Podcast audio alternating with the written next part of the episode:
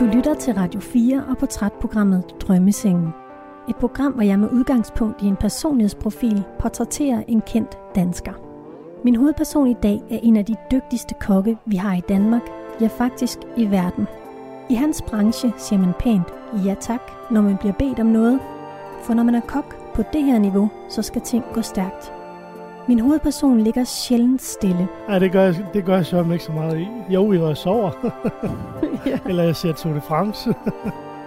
Mit navn er Katrine Hedegaard, og nu begynder ugens udgave af Drømmesengen. Er det din Porsche? det er min Porsche, ja. Det er min Peugeot. Ja. det starter med P. Ja, det er det. jeg skal lige have den her låst. Jeg hjælper dig. Jeg kan tage dem begge to, hvis det er. Ej, nu har du lige fortalt, at du har dårlig ryg. Nå, ja, ja, men... Sådan der. Nå, men så er vi her ved din fine restaurant. Ja, det er vi. Nu kommer vi lige ind igennem køkkenet. Det larmer lidt. Hej, Kenneth. Må lige hjælpe lidt.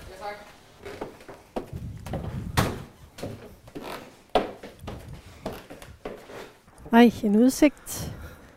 Jeg skal lige have dem her ud Okay. som det første. Og så kan man sætte den ned. Jeg tror, du skal have den ind igen, Kenneth.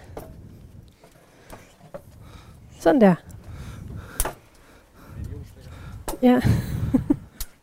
tak for hjælpen. Tak, Tak. Kenneth. Skal vi have kaffe med derned? Skal vi ikke det? Jo. Vi kan ikke rigtig rejse os, eller du skal bare... Øh, altså, hvis du får brug for at rejse dig, så gør du bare det, Ja, ikke også? Eller tager en stol, eller...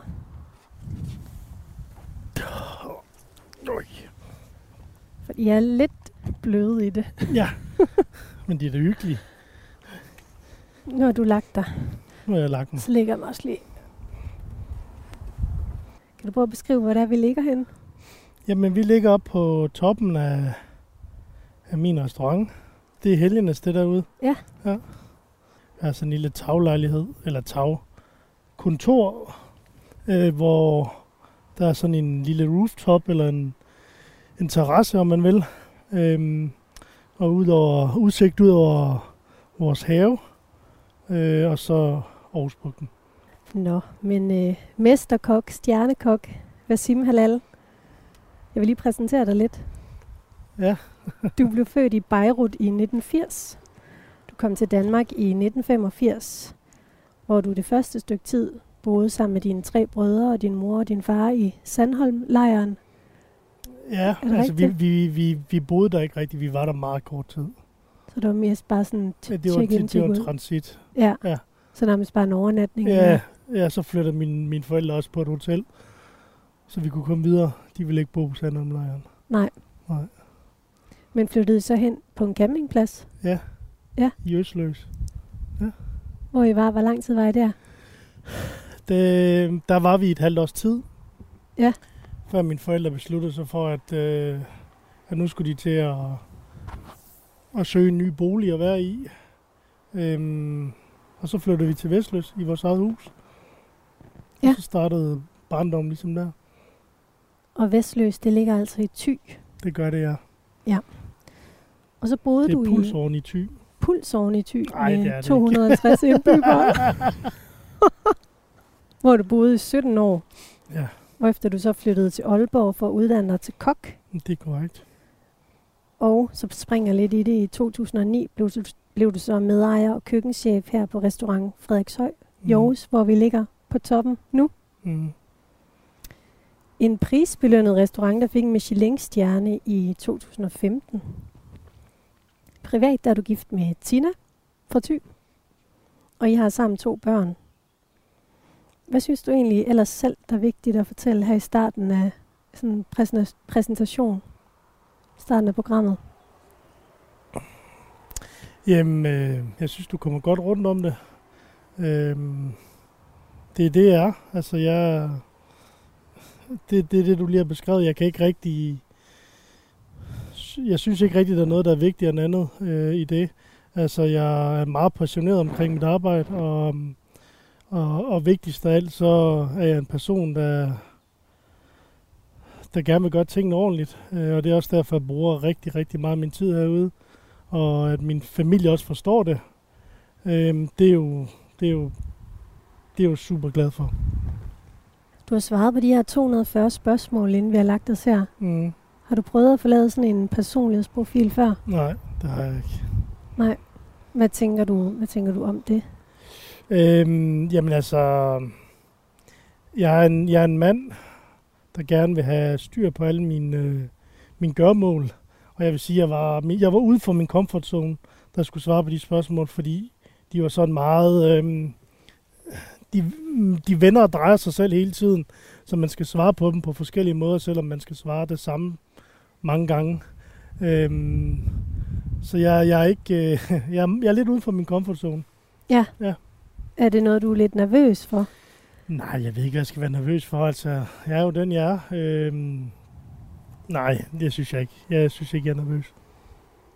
Hvem tror du? Altså, det er jo dit selvbillede, vi skal kigge i. Ja. Så det er jo ikke sådan en vurdering. Det er mere så, det er jo et billede ind i, hvordan du opfatter dig selv. Ja.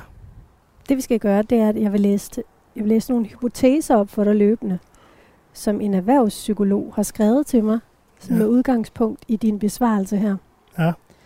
Og det første, vi skal tale om, det er emotionelle reaktioner. Og det handler om, hvordan du reagerer på dine følelser. Mm. Har du temperament? Det har jeg. Øhm, og det, det har jeg lige så snart øh, jeg føler, at, øh, at gameplanen ikke bliver holdt øh, inden for de aftaler, der bliver lavet. Øhm, jeg er et, et, menneske, som, øh, som prøver at, at, at, at ligesom spørge bordet til råds, eller dem, der sidder rundt om bordet til råds, og vi har en holdning og en mening om ting, og vi bliver enige om, hvordan tingene skal være, så kan jeg godt øh, i nogle situationer øh, blussen op i mit temperament, hvis jeg ikke synes, det er holdt. Hvis planen ikke er holdt som aftalt. Øhm, og det har jeg som sådan ikke noget galt. Altså det, det synes jeg ikke er, er et problem at have temperament. Det der, altså det er der rigtig mange, øh, kan man sige, ledere og så videre, der har, men, men det jeg synes, der er et problem, det er, hvis man ikke kan komme ned igen. Og det føler jeg, jeg kan. Ja, det ved jeg, jeg kan. Ja. Hvor lang tid går der så, før du kommer ned igen? Øhm, mange gange øh, er det over, efter man har haft diskussionen over det, man har lavet, der er forkert, eller, eller ikke har holdt den aftale. Øh, det er sjældent, at det var ved i længere tid. Det er kun, hvis, det, hvis, hvis jeg føler mig virkelig trådt på.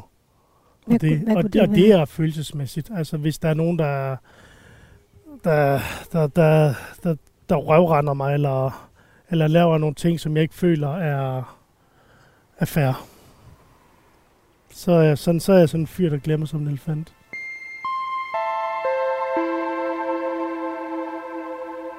Sådan at være Michelin-kok og arbejde på sådan en restaurant her, der går jo rigtig mange historier om, hvilket miljø, der, der er sådan et sted her. Kan du prøve at sætte lidt på ord på, hvordan, hvem skal man være for, at- for at arbejde på, på din restaurant her? Man skal, mm, altså, der er forskel på at arbejde i et køkken og arbejde i restauranten.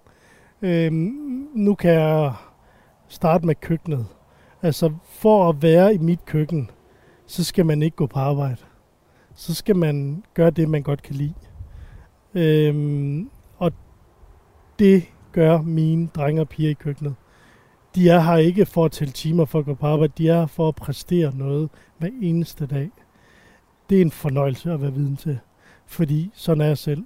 Og at have 10 mand omkring sig, som har udelukkende den samme passion som en selv, det er fantastisk. Det der med, at man står og råber og skriger af hinanden i et køkken, det er bare en myte. Altså, jeg kan hisse mig op en gang imellem, det kan min køkkenchef også, det kan min souschef også. De kan godt blive sure, hvis der er nogle ting i systemet eller i kæden, der falder fra hinanden, men vi står ikke og råber og skriger af hinanden. Øh, det er meget, meget kort. Der bliver sagt en reprimande på en hård måde, og så er vi i gang igen. Så finder tandhjulen sit leje igen, og så kører vi rundt igen. Man, kan ikke, man har ikke tid til at stå og råbe og skrige. Det er bare sådan en gammel, en gammel 80'er myte, når, når, du har, når du har ansatte i, i et køkken som mit, som kan tænke selv og, og, og gøre tingene, som er aftalt, så er der ikke brug for det. Der er ikke nogen, der står og kaster blod op i en håndvask, eller sniffer coke, Nej, eller... Det er ikke det, er ikke det hvad jeg ved af det. Okay, der er noget af din profil, der fortæller, at du kan håndtere virkelig meget pres. Kan du genkende det? Ja, det kan jeg. Jeg er nok den person, som håndterer kedsomhed, og hvor jeg ikke har noget at lave meget, meget dårligt. Altså, jeg er en person, som hele tiden skal have 1000 km i timen og se ind i. Altså, min, min kalender, den er stort set stopproppet, når jeg står op om morgenen, til nærmest jeg går i seng om aftenen. Jeg har læst, at du lærte din krop at kende på en helt ny måde i den her coronatid. Ja. Der stod ikke rigtigt, hvordan du lærte den at kende. Men Nej. altså, kan du sætte på på det? Ja, men altså, jeg, øhm, som vi var lidt inde i i starten, så øhm, har, jeg en, har jeg en biologisk, øh, eller en, en, en, en sygdom i min, i min, min ryg, som er, som er hvad hedder sådan noget, arveligt og, og desværre kronisk, øh, og jeg får noget biologisk medicin. Og i, det har jeg gjort i nogle år, øh, 3-4 år nu. Og da vi starter coronatiden, der formår jeg jo lige pludselig at, at, at, at, at finde ud af, at min krop faktisk ikke er på arbejde i 12, 14, 16 timer hver dag, men faktisk kun det eneste, min krop skal, det er at stå op, hygge lidt med børnene, ud at cykle, hjem igen, lave aftensmad, og ikke ret meget andet. Øhm, og der, der finder jeg hurtigt ud af, at min krop øhm, har virkelig savnet at, at komme lidt ned i gear øhm, og, og slappe af. Min biologiske medicin gør, at jeg bliver meget træt, sådan i perioder. Øhm, og hvis jeg hele tiden er helt heroppe, øhm, og skal lige ud af cykel, og skal cykle nogle, cykle nogle intervaller, og skal ind og arbejde igen, og hjem og sove, og så stå tidligere for at være sammen med mine børn, og så det samme dag ud og dag ind, øhm, så får kroppen aldrig, resti- aldrig rigtig restitueret. Det er første gang, jeg har spist aftensmad med min familie øh, flere uger i streg, hvor vi ligesom bare er os som en familie og spiser, øh, som man gør i en normal familie. Og læse godnathistorie for sine Også børn. det. det prøvede jeg også. Ja. Ja. Har det sådan sat nogle tanker i gang hos dig? Altså, vi Ja, er men ikke, lige øh, bremset. Ja, men ikke, ikke at... Øh, altså, jeg tror, vi er meget enige om hjemme ved os, at, øh, at nu har vi prøvet at leve en øh, mere 7-4 familie, og det var ikke vores måde at leve på. Altså, coronatiden har været et rigtig ødelæggende element for mig, fordi jeg havde ikke noget at stå op til. Det er jo klart, der var også som selvstændig, og som en mand, der har ikke antal mange medarbejdere, der skal betales løn hver måned, og ikke vidste, hvornår der var en, en horisont for det. Der havde jeg også nogle problemer, jeg skulle kæmpe med, øh, men, men vi er i hvert fald enige om, at, at, at den måde, vi levede på før, og den måde, vi lever på nu, har vi det rigtig godt sammen. Nu læser jeg den her op for dig. Mm. Emotionelle reaktioner. Det er virkelig en god kaffe, det her. Ja. Jeg tager lige en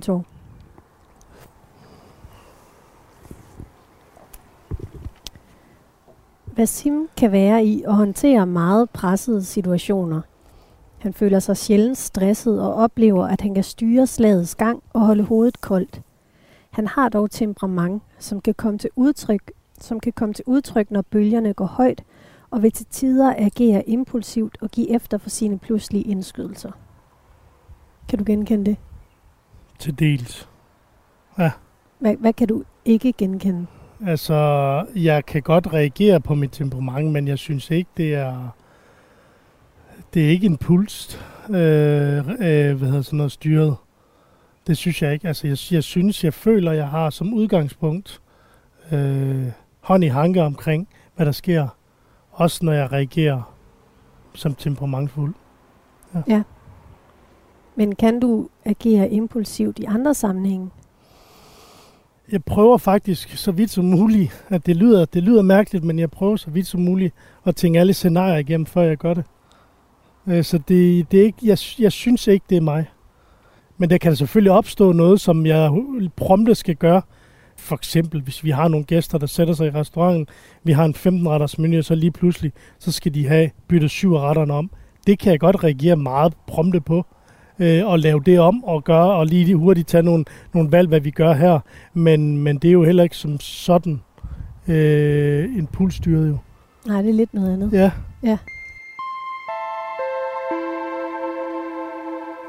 Jeg tror, vi, vi hopper videre. Jeg skal lige sige her, at du lytter til Drømmesengen på Radio 4. Jeg hedder Katrine Hedegaard, jeg ligger her sammen med dig, stjernekok Vasim Halal, på toppen af din Michelin-restaurant Frederikshøj i Aarhus. Og hvordan øh, har du det med ryggen?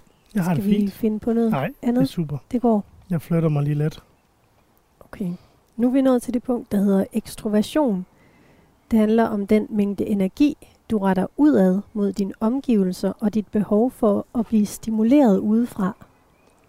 Der er noget af din profil, der viser, at du godt kan lide at stå forrest og bestemme. Kan du genkende det?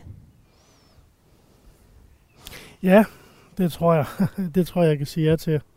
Øhm, men øhm, jeg, ved ikke, jeg ved ikke hvorfor, men det virker bare som om, at, at når jeg... Jamen det tror jeg, det er fordi, jeg har været leder i så mange år. Øh, så er det sådan en naturlig ting at gøre, øh, og, og folk forventer, at man gør. Øhm, så ja, det kan jeg godt genkende til. Hvad for en slags leder er du? Ja, så hvis du havde spurgt mig, da jeg var 25, så vil jeg nok sige, at jeg var en meget enrådig leder. Øh, nu er jeg en, øh, en mere åbenbar leder, hvor jeg fagner bredt. Jeg kan ikke, øh, jeg fandt ud af for 10-15 år siden, at det der med at, at have en ejer eller en partner i, i mit erhverv, det var, det var ikke noget for mig. Fordi at diskutere småting, som det kan godt være, det lyder arrogant, men diskutere småting, som jeg ved i bund og grund er ligegyldige i det store hele, det gad jeg ikke bruge min tid på. Og Vi har med løsarbejder, har vi 35 ansatte eller noget. Jeg synes, det er vigtigt for dem at have en leder, der først og fremmest tegner, hvad de skal gøre, men også gør det, og ikke bare siger, hvad de skal gøre. Og det er det, det, det, det, det menneske, jeg godt kan lide at, at være, det er, at man skal gå forrest Hmm. for at vise folk, hvordan man gør det. Man skal ikke bare sætte sig, og så bare stå med en stok og bare dirigere, hvad folk skal gøre. Og, og det, har jeg, det har jeg gjort hele mit liv. Og det er også derfor, når du kommer og spiser på Frederiksøj, så ser du mig stort set altid stå og lave mad i køkkenet. Hvor folk de tænker, jamen, du laver da ikke mad selv. Jo, jeg gør. Altså, det er, det, det er der, jeg er. Jeg, har, jeg sidder på mit kontor mange, meget få timer i løbet af en uge, eller så har jeg en mand ansat til det. Så jeg prøver at gøre det, jeg er bedst til, men det, jeg så er bedst til, det kan jeg godt lide at lave. Mm. Der er noget af din profil, der viser, at øh, du har en god, positiv energi, men at du også kan være intimiderende og hård. Kan du genkende det? Ja, det kan jeg nok godt. Og det synes jeg også, øh, altså god energi, synes jeg, man skal, det er vigtigt, når jeg kommer om morgenen, at vi har en, glad og god energi i løbet af dagen, også om morgenen, når folk kommer ind ad døren. Der er ikke noget, jeg mister mere respekt for, end når der kommer en ind, og ikke siger godmorgen. Har du oplevet, at folk omkring dig kan blive bange for dig? Nej, altså, jeg, jo, det ved jeg ikke. Nej, det håber jeg da ikke. Altså, jeg slår ikke på nogen mennesker, det har jeg aldrig gjort. Øh, men, men jeg kan godt, øh, jeg kan godt, øh, jeg kan godt sige tingene meget prompte. Øh, så hvis man har en sart sjæl, så kan man måske godt blive bange.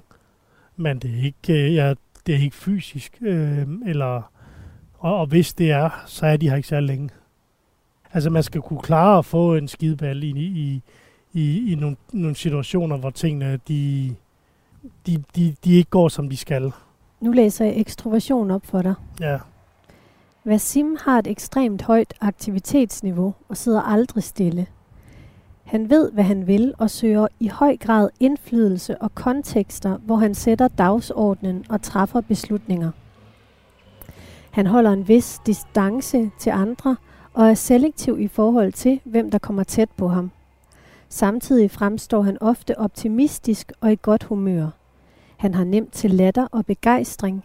Vasims positive energi kan smitte, men, kan, men han kan også fremstå intimiderende og hård, afhængig af humør. kan du genkende det? Nej, det tror jeg, det, det, det kan jeg nok ikke løbe fra. Det tror jeg er meget rigtigt. Jeg tror, jeg tror ikke, jeg kunne, jeg tror ikke, jeg kunne være ansat i dit køkken. det vil jeg nok være, være den sarte sjæl. Nu er vi nået til det punkt, der hedder åbenhed. Ja. Og det handler om, hvor åben du er over for nye oplevelser af forskellige slags, og din indstilling til forandringer. Ja. Vil du beskrive dig selv som kreativ? Det, det, det vælger jeg. Jeg har læst, at øh, du har fortalt i, en, i et interview, at en kok som dig ikke må hente, hente inspiration fra andre. Alt skal være helt nytænkt. Det er korrekt. Hvordan gør du det? Hvordan undgår du at blive inspireret? Jamen, det gør jeg ved ikke at lukke det ind. Øhm, jeg prøver så vidt som muligt at, at blive inspireret af, af mine egne tanker og mine egne idéer. Øhm, og utrolig mange kilometer på min cykel. Jeg ligger tit søvnløs, øh, fordi jeg lige har fået en idé, jeg ikke kan få til at gå op. Og det kunne være en opskrift. Ja, altså som udgangspunkt er det jo en ret, øh, en ingrediens, vi skal bruge, øh, eller, eller en opskrift. Men hvordan altså, undgår du at blive inspireret af noget? Jamen, jamen jeg, tror, jeg tror, det vil være nemmere for dig at forstå det, hvis du var kok eller mig. Altså, der er nogle kokke, de lader sig meget inspirere af, hvad der er trendy. Det gør jeg ikke. Jeg lader mig inspirere af, hvad jeg synes, der passer ind i mit køkken. Og når jeg så er udenbys og spiser ved mine kollegaer eller i udlandet, jamen så lukker jeg det ikke rigtig ind. Jeg får en god oplevelse. Jeg er en af de typer, der sætter mig ned på en stol. Jeg kritiserer ikke noget. Jeg har ikke nogen holdning til, om det er godt eller skidt. Jeg sætter mig ned og slapper af og prøver at, at ligesom at tage maden ind, som kokken nu har lavet det. Og det er også vel fordi, at du gerne vil have, at Frederikshøj skal være et unikt sted, hvor du ikke kan møde en ret, som du har fået på, på ja. en anden restaurant. Ja, og værst af alt, have en, have en gæst eller en, en, en journalist, der skriver, at den ret har jeg fået omfortolket et andet sted. Så vil jeg hellere have den omvendt. Ja, det kan jeg da godt forstå. Ja. I forbindelse med det her, når du udvikler en ny ret, Ja. så har jeg læst et citat her, hvor du siger, en gang imellem løber det af med mig, og så udvikler jeg så meget på en ret, at den bliver alt for tænkt, alt for overgjort, og så ender den med at blive kasseret. Ja. Hvornår sker det? Hvad kunne det være? Jamen, det, det sker sgu tit. Jamen, øh, det, det sker tit. Øhm, og det er jo fordi, man har en, en, en forestilling om, at når man sidder og tegner det, og man sidder og snakker om det sammen med drengene og, og pigerne i køkkenet, så har man jo en forestilling om, det kunne bare være mega fedt at lige lave den der, så kan vi lige toppe den med den der, vi gør det der, så kan vi lige, og så kan vi lige, og så, lige, så ender med, når vi har lavet retten, jamen, så er der alt for meget, og det smadrer helt sammen, og vi må starte forfra. Så der bliver man nødt til ligesom at sige til dem, som ligesom har båret med ind til bordet, det er ikke fordi, du, jeg ikke synes, det er godt nok, det du har tænkt, men det fungerer ikke. Simpelthen noget med at holde det, det mere simpelt. Ja. Hvordan har du øh, bidraget til, til den her succes, I har på Frederikshøj? Er du udvikleren, er du den kreative, eller er du praktikeren, ham der får tingene til at virke? Jamen, jeg kan ikke gøre nogen af de ting der selv. Øh, jeg har et, et, et crew bag mig, som har båret det sammen med mig i mange år. Øh, og jeg, jeg, jeg tror, jeg vil sige, at jeg er en bid af det hele, øh, sammen med tre, fire andre. Så jeg er frontfiguren, men det er sgu ikke mig, der bærer det hele der. Nej, Langt fra. men du er både lidt udvikler og lidt den kreative og lidt praktikeren, der får Ja. tingene til at køre. Ja. Har du nogle, øh, skal du lige have ryggen skal lidt lige, på, har du sådan nogle t- særlige traditioner eller normer, som øh, du følger i dit liv? Altså, der er jo, de, altså, der er jo traditioner for ferie og, og fridage og juledage og så videre, men ikke, jeg har ikke planlagt en tradition for mig selv. Altså, jeg har sådan nogle, nogle punkter i løbet af et år, som træningsmæssigt kontra mit arbejdsliv stepper op og ned, men det er vel ikke traditioner. Nej, så det vil jeg ikke, det vil jeg ikke sige. Hvad med sådan øh, planlægningen af din dag? Er den sådan meget fast? Den er meget fast. Ja. Ja, altså den er meget i en, i en kasse. Altså jeg møder på det samme tidspunkt hver dag, og har lige præcis de ting, jeg skal gøre, for at gå ned i køkkenet. For så gå over og køre frokost, for så komme over og køre aftensmad, eller spise aftensmad, og så komme over og køre aften herover. Så det er sådan meget sæt i systemer. Nu læser jeg den her op for dig åbenhed. Vasim er praksisorienteret og forholder sig til det konkrete, men søger samtidig udvikling, udvikling, når det giver mening. Når han støder på udfordringer, forholder han sig åbent til idéer og muligheder for at finde den bedste løsning. Vasim tillægger ikke følelser stor værdi og kan have svært ved både at afkode egne og andres. Han fremstår traditionsbunden og lever efter faste normer og sociale regler, som kan være svære at udfordre. Nej, det...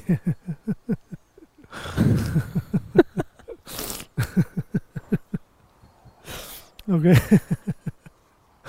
ja. Hvorfor griner du? Jamen det... Jamen det ved jeg ikke. det er meget rigtigt. er det det? Ja, det, det meste af det vil jeg sige.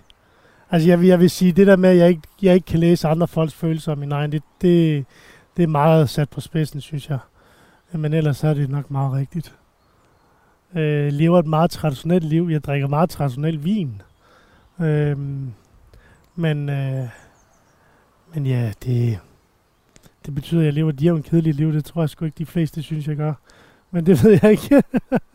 Nej, det vil jeg heller ikke sige, Nej. set udefra. Du lytter til Drømmesengen på Radio 4. Jeg ligger her sammen med dig, Vasim Halal, på de her to blomstrede drømmesenge med udsigt over Aarhusbugten på din restaurant. Mm. Michelin-restaurant Frederikshøj i Aarhus. Skål. Skål. Nu er vi nået til det punkt, der hedder venlighed.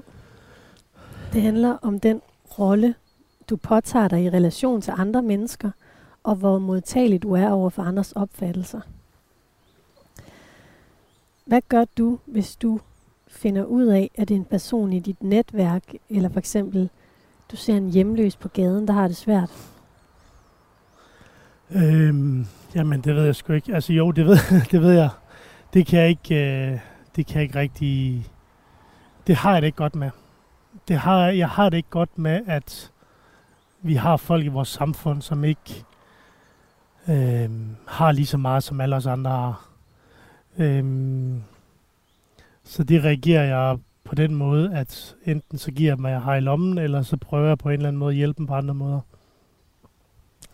Øhm, og det tror jeg, det bunder i, at, at, at jeg selv kommer fra et sted, hvor, hvor mine, mine forældre de slap alt, hvad de havde i hænderne, og de fik hjælp, da de kom til Danmark. Og den taknemmelighed, den tror jeg, at, at den, øh, den har boret så kraftigt ind på mig. Og det er bare min form for at, at sige tak, men også for at, at, at se, om man kunne gøre en forskel øh, for de mennesker. Dine forældre flygtede fra Libanon ja. under borgerkrigen ja. i 1985. Hvad var det? Altså, hvordan var deres liv der? Jamen altså, før krigen, eller kan man sige, der havde de det jo super godt. Altså, der var min mor og far jo en mellemklasse familie i Libanon, øh, og havde det, de skulle have for ligesom at køre et, et, et, et fornuftigt liv. Men når man slipper alt og flygter med fire drenge, øh, og har lidt penge på lommen, og kommer til Danmark og skal ligesom starte forfra, så skal man bruge hjælp. Øh, og det fik vi også. Sidder på en campingplads i ja. Østløs ja. i et halvt år. Ja. Øhm, og det fik vi også, og det er jo...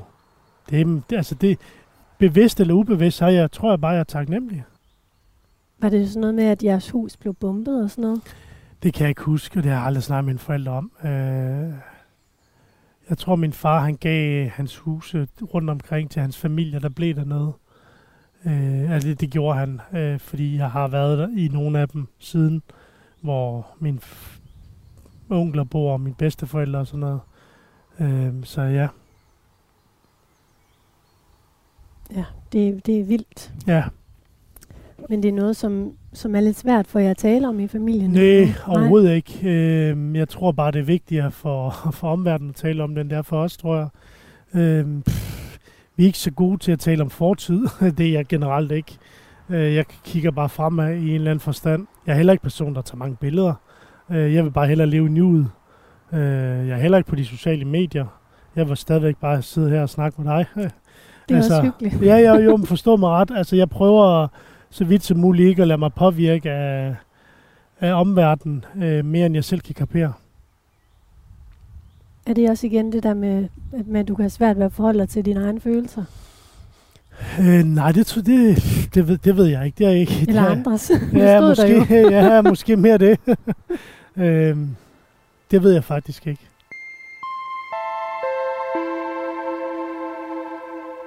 Men når du så hjælper, du siger, at nogle gange så giver du, hvad du lige har i lommen, eller ja. så hjælper du på en anden måde. Ja. Altså, hvordan og hvornår hjælper du?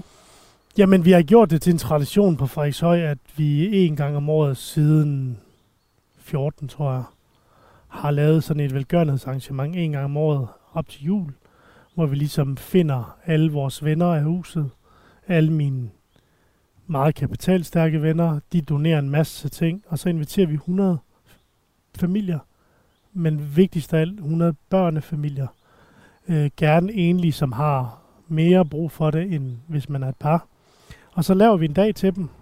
Det sidste år har vi desværre været hårdt og svært at lave en dag, hvor de ligesom hygger, julehygger og så videre for julegaver. Men, øh, men der gjorde vi det bare på en anden måde, hvor de ligesom kom og hentede alt i to poser. Den ene med mad og den anden med gaver. I stedet for førhen var det kun med gaver. Og så er det ligesom sådan en udladning, der bare... Altså sådan en, sådan en total forløsning øh, af følelser på alle mulige parametre. Øhm, man mærker også utaknemmelighed, og den følelse er også voldsom, når nu man har gjort så meget for det. Men, men, men mest af alt mærker man taknemmelighed, og den, det, er også, det er også hårdt. Altså, at, at have fået så meget taknemmelighed i løbet af sådan en dag. Øh, men, men man gør en forskel, og det er det, der er vigtigt for os. Altså det utaknemmelighed, så kan det være, at der er nogen, der kommer og bare henter en pose, så uden at sige og ikke synes, det er nok. For eksempel. Nå, ikke synes, det er nok. Mm. Det har vi desværre haft nogle år, hvor ud af de 100 mennesker, der har været en to-tre familier, der ikke synes, det var nok. Eller så fik han mere end mig, eller der var et år, vi havde, vi havde en, en, en mellemgave, hvor vi ligesom havde ligesom på forhånd udvalgt, hun skulle have en cykel, han skulle have en ghetto blaster, han skulle have en, en boom blaster, osv., osv., osv. Og så øhm, havde vi ligesom placeret mandlen der, og så kommer der en knægt op med sådan en kæmpe øh, hvad hedder de, boom blasters. Så sagde han, hvor kan jeg bytte den derhen? Så siger det, jeg forstår ikke, hvad du siger. Jamen, jeg vil hellere have den cykel der. Så siger, det, mm. det, det kan du ikke få. Altså, den cykel, den har hun fået, du har fået den her, fordi at det er jo ligesom det, der passer til din alder. Jamen, den vil han ikke have, så vil han hellere have pengene. Og du ved, så skal man lige samle sig selv op, fordi... altså, det skal du lige. fordi det er, jo ikke, det er jo ikke det, der er mening med det. Det er jo ikke nogen, det er jo ikke nogen en gavebutik. Det er, jo, altså, det er jo folk, der har været venlige at donere de her ting, som vi ligesom vi finder. Ham der, han kunne nok godt bruge den her, og hende, hun kunne godt bruge den, uden at vide mere end det. Men, men, men man har jo ikke lyst til at få at vide, at det her det er noget lort, man har gjort for dem, vel? Altså, og så, så, er det, så, så, så bliver det lidt svært at lige komme op i gear igen. Øh, lige indtil der står en mor og græder og ikke kan forstå, hvorfor hun er, gør sig fortjent til det her. Så er man ligesom på sporet igen. Altså, bare på den totalt modsatte øh, grøft, ikke også? Har du en oplevelse af, at du kan hjælpe nok? Nej, altså jeg, jeg, jeg, altså jeg har jo min højre hånd. Han synes også på, tidspunkt, på tidspunkt, ja, så er nok nok. Øh, altså det er, når man sponsorerer de forskellige sportsaktiviteter osv., så, synes, så på et tidspunkt, så synes jeg, nu synes han ikke, vi skal det mere. Og det, og det er jo en fantastisk enhed, e, egenskab, han har, men, men også for mig er det jo fantastisk, fordi på et tidspunkt, så kan man jo også bare få nok. Altså man kan jo, altså mange gange, når man sponsorerer nogle, nogle sportsaktiviteter, så mange gange det, man får igen, det er jo, at der er nogen, der ser, at man har sponsoreret, så vil de også gerne have deres klub sponsoreret, og på et tidspunkt, så bliver nødt til at sige stop. I din profil her, der, der kommer det til altså du opfatter dig selv som meget beskeden. Ja. Det virker som om, at, øh, at du slet ikke har noget behov for, for at blive kendt eller sådan for... Nej, altså... hvordan altså, har du det så med at være blevet en stjerne, øhm, berømt kok? Jamen, hvis du, hvis du... Altså, hvis du lægger mærke til det, så er jeg jo ikke sådan en, der bliver set i de forskellige blade hele tiden. Og det er jo noget, jeg fuldstændig har fravalgt. Og det er fordi, at når jeg så er hjemme og privat, så er jeg hjemme og privat. Du har aldrig set et tv-program hjemme med mig, du har aldrig set et radioprogram blive optaget hjemme med mig. Og det er fordi, at på arbejde, og det, der handler om mit arbejde, vil jeg gerne være åben. Men når jeg er fri, så vil jeg gerne have fri. Mm. Øh, så der er mange ting, vi siger nej til herude, fordi der er ingen grund til, at vi skal, kan man sige, øh, blæses ud over æderen. Vi vil bare gerne være os selv og, og have det, og være øh, ydmyge omkring det, vi har herude, men stadigvæk gøre det bedste, vi kan gøre herude. Øhm, ja, Jeg læser den op for dig nu. okay. Venlighed. Vasim har en høj grad af sympati for andre og bliver påvirket, når andre har det svært. Han er ydmyg og har et stort behov for at hjælpe og vil ofte tage andres problemer på sig og løse dem. Når først man har Vasims tillid og venskab, kan man regne med, kan man regne med ham. Samtidig har Vasim en lav tolerancetærskel og en tendens til aggression, hvis han føler sig forurettet eller folk misbruger hans tillid. Han tager konflikter direkte, er stedig og bøjer ikke af. Ja, Den er også. det tror jeg. Ja. Den er vist meget spot on. Eksploderer du nogensinde? Ja, det må jeg sige, det har jeg gjort et par gange i mit liv, hvor jeg har været rigtig, rigtig rasende. Og når jeg er i den fase, hvor jeg føler mig virkelig røvrendt, så er der ikke noget mellemvej. Så er det enten eller. Altså, jeg er pisselig glad. Jeg går hele vejen. Fordi at folk kan finde på at træde på mig på den måde, det kan jeg ikke tolerere. Jeg kan ikke leve med mig selv. Øhm, så, så Altså, man kan roligt regne med, når man har min venskab, eller mit venskab, og, og min, øh, kan man sige, gensidige respekt, så har man den 100%, lige indtil man fucker med den. Så har man den ikke mere. Øhm, og det er jo meget sort-hvidt. Og jeg prøver i store træk at arbejde med mig selv, med at blive en lille smule grå også, så jeg ikke er meget sort-hvid. Og det synes jeg, at jeg er blevet meget bedre til med årene, lige indtil der er nogen, der træder gevaldigt på mig. Så den her med, samtidig har Vasim en lav tolerancetærskel og tendens til aggression, hvis han føler sig forurettet eller folk misbruger hans tillid. Han tager konflikter direkte af stedig og bøjer ikke af. Den passer meget fint på det. Ja, Altså når du kommer helt derud. Ja. Ja. Og omvendt har man din tillid, så er du der også yes. 100 procent. Ja. Og når du har svaret på nogle spørgsmål under det, der hedder eftergivenhed, for eksempel prøver at glemme og tilgive uenig, Ja, siger sin uforbeholdende mening om folk enig, kommer op og skændes med folk enig. Jamen, jeg er ikke, jeg er ikke, jeg, jeg er ikke typen, der bagtaler folk. Nej. Jeg vil hellere tage uh, diskussionen op front, og så er den ligesom løst, og så kan vi komme videre. Uh, jeg har mødt mange mennesker i mit liv, som hellere vil tiske viske i krone og, og backsteppe og stikke en kniv i ryggen, hist og pist. Og den kultur findes ikke på Frederiksøj. Og lige så snart der kommer en ind og har de tendenser, så får vedkommende besked på, at de skal finde andet at lave. For jeg gider det ikke.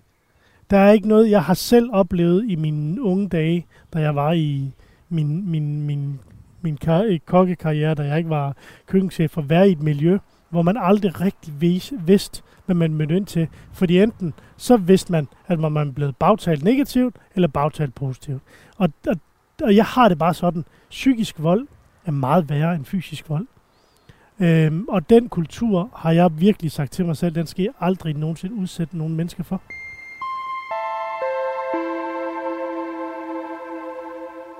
Når jeg sådan har læst om dig her, så synes jeg, at tilbagevendende ting, det er det her med Michelin-stjerner. Mm. Og så, det, så altså det her med, at I har én Michelin-stjerne her. Mm.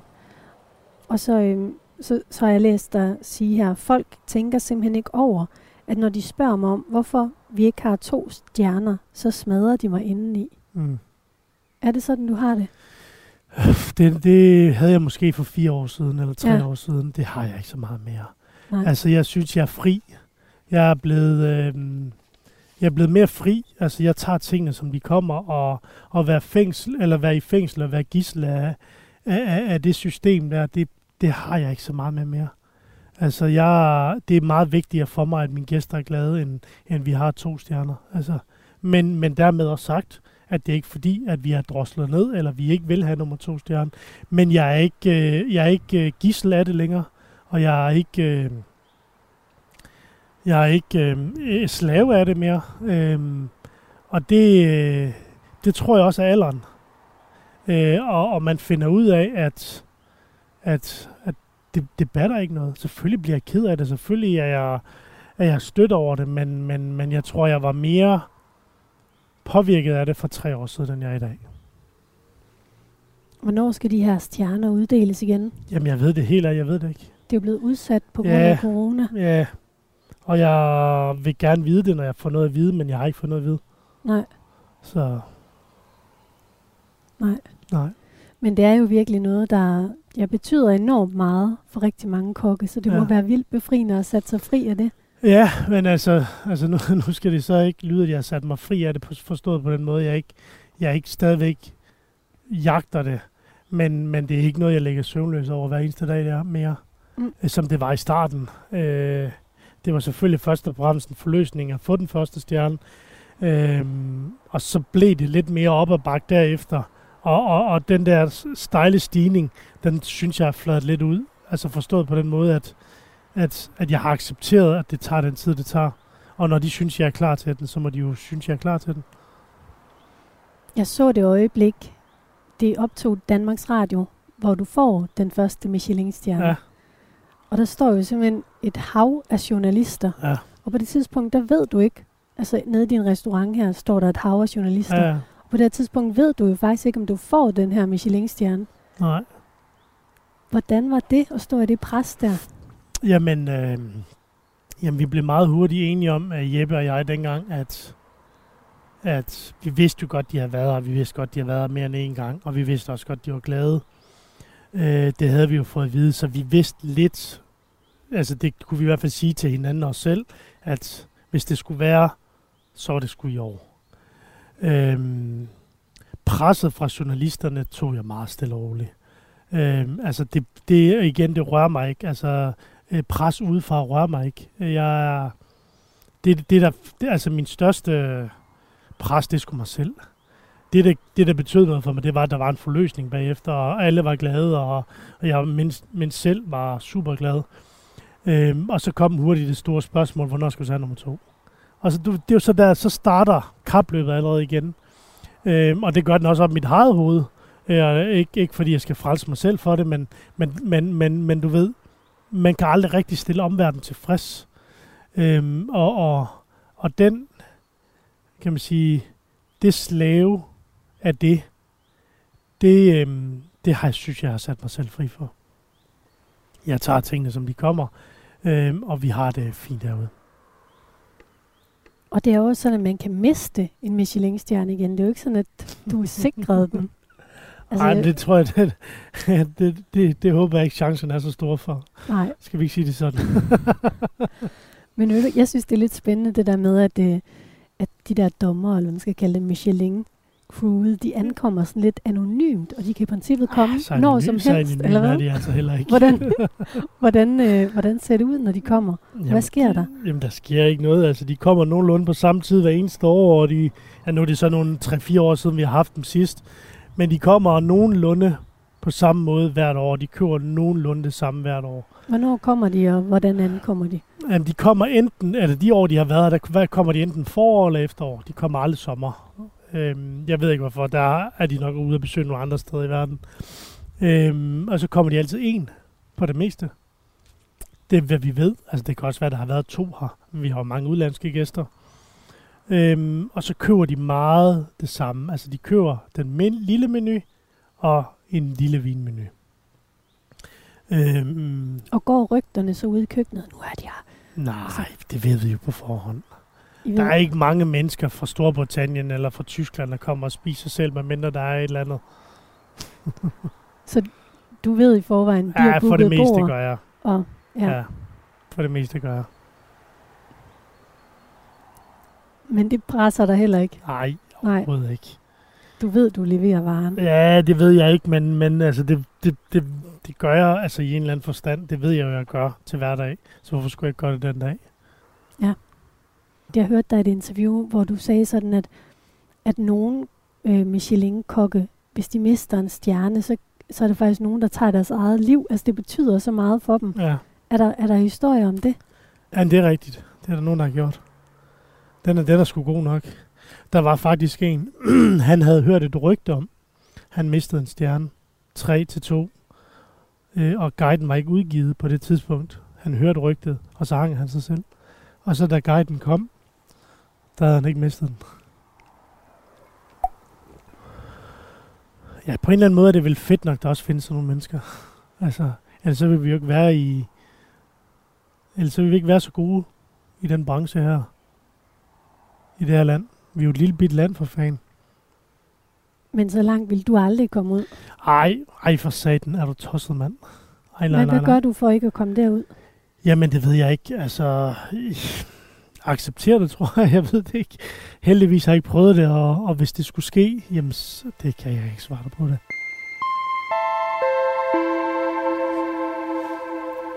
Nu er vi nået til det sidste punkt, Ja. Nassim Halal, stjernekok. Vi sidder her på toppen af Frederikshøj i Aarhus, og du lytter til Drømmesengen på Radio 4. Og jeg tager lige et glas, eller en tår af mit vand her. Gør det. Bent Christensen, redaktør på den danske spiseguide. Han har sagt om dig, han er en kok af kød og blod. Han lægger næsten et stykke af sig selv på hver tallerken. Mm, Det synes jeg er rigtig fint sagt. mm, Gør du det? Lægger et stykke af dig selv på hver tallerken? mm. Det er jo sat meget på spidsen, kan man sige. Men øhm, altså, det, det synes jeg, og det er også derfor, mine følelser er, er intakte, når jeg kører service. Og det er jo fordi, at når jeg præsenterer en tallerken for en gæst, så er det fordi, det er det mest perfekte, jeg kan levere sammen med mit team hver eneste gang. Øhm, og, og, og, og jeg tror, det han mener med det, det er også, at når du spiser ved mig eller ved os, så spiser du vores mad. Øh, det er den måde, vi ligesom har lavet det på. Så ja, Hvad er det vigtigste i dit liv? jamen det tror jeg at leve øh, som den bedste udgave af sig selv. Sørge for, at man er glad, og ens omgivelser har det godt, og, og sørge for at lade være med at, at gøre små ting til store problemer. Øh, det tror jeg, det, det er det vigtigste for mig. Jeg prøver så vidt som muligt at være glad hver dag. Hvordan balancerer du dit arbejdsliv og dit familieliv? Jamen det synes jeg personligt selv, jeg balancerer meget godt. Altså jeg prøver at være på arbejde 100%, og når jeg så er derhjemme, så prøver jeg at være der 100%. Jeg prøver aldrig at tage problemer med hjem. Fordi det synes jeg ikke gavner noget godt. Hvad er du mest stolt af, at du har opnået i dit liv? Jamen det tror jeg at have bygget den her restaurant. Med den, øh, med den selvstændighed, den restaurant her, den har, og den værdi, den her restaurant, den har, øh, både øh, gastronomisk, men også, altså også økonomisk. På det her sidste punkt, vi nået til samvittighedsfuldhed, der er du meget øh, kompromilløs, når det kommer til din samvittighed. For eksempel, hvis man kigger på, på din ordenssans. Vi har tingene gjort på en bestemt måde, meget enig. Stræber efter at udmærke sig i alt, meget enig. Er noget af en arbejdsnarkoman, meget enig. Bliver det nogensinde for meget? Øh, ja, det gør det sgu. Det gør det da, selvfølgelig godt, det det. Man kan jo ikke leve det perfekte liv, og det er jo heller ikke det, jeg prøver på. Øh, men nogle gange kan jeg godt finde på bare at lægge mig på sofaen og se to-tre timer cykling. Altså, det kan jeg sagtens. Øh, men ellers, så vælger jeg, altså jeg kan ikke, jeg har det ikke godt med at komme hjem fra en hård uge, og s- stå op søndag morgen, og så huset ligner lort derhjemme. Ja, den, den balancegang har vi fundet derhjemme. Altså, man rydder op efter sig selv, og vi har en, der kommer og hjælper en gang om ugen, til ligesom, at der er styr på det. Fordi jeg kan ikke, jeg kan ikke slappe af en søndag, hvis der bare er en stor bumpet lokum derhjemme. Det kan jeg ikke. Og vel også hernede i køkkenet skal der også være styr på Ja, tingene. det er der sørme også. Altså, jeg tror, jeg har fundet en mand, som min, min køkkenchef, der er nok lige så perfektionistisk, og nogle gange lidt mere, end jeg er, til at have orden i sit køkken. Så den, den, den del af det, den er, er fuldstændig intakt. Er der noget af dit liv, du går glip af? Det synes jeg jo ikke selv. Altså, jeg synes, jeg har, nogle, jeg har haft de vildeste oplevelser, øh, og, og har stadigvæk tilbud til de vildeste oplevelser. Øh, jeg vælger selv til og fra, og for det meste vælger jeg fra, for jeg vil hellere være på mit arbejde. Øh, I mandags var, vi, var jeg i parken og se en fodboldkamp sammen med min søn, bare ham og jeg, hvor vi havde sådan 48 timer, bare ham og jeg. Det var noget, jeg valgte til, og det var det, altså, den fineste øjeblik i længe, jeg har haft med ham. Øh, hvor jeg ligesom trækker i nogle tråde, så han kan komme ud og køre i hans drømmebil, og vi sidder og får noget super lækker mad på en super dejlig restaurant, og bor dejligt, og går ud i parken, og har nogle super fine pladser derude, og altså, det er noget, jeg vælger til, når jeg synes, jeg har mulighed for det. Øh, men, men, men jeg vælger også mange ting fra, og det gør jeg, fordi at, at, at jeg synes grundlæggende, at, at jeg er sat til verden for, at min restaurant har brug for mig, jeg skal være herude. Jeg læser den her samvittighedsfuldhed op for dig. Vasim er ekstremt målrettet og pligtopfyldende. Han stiller meget høje krav til sig selv og andre og accepterer ikke fejl eller nederlag. Han arbejder hårdt og disciplineret for at lykkes og nå sine mål og strukturerer, og strukturerer alt, hvad han gør med præcision, retning og faste rammer. Vasim har et meget stort behov for kontrol og gør alt til perfektion. Arbejde kan fylde alt og have konsekvenser for andre aspekter af livet og hans eget velbefindende. Jeg, jeg må godt nok sige, altså svare på de spørgsmål, som jeg har svaret på, og så I rammer så rigtigt, det er godt nok vildt. Det må jeg sige. altså, ja. det... Ja, man kan næsten få helt tår i øjnene af det.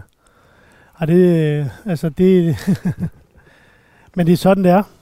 Altså, det kan jeg ikke løbe fra. Øhm, og nogle gange er det for meget.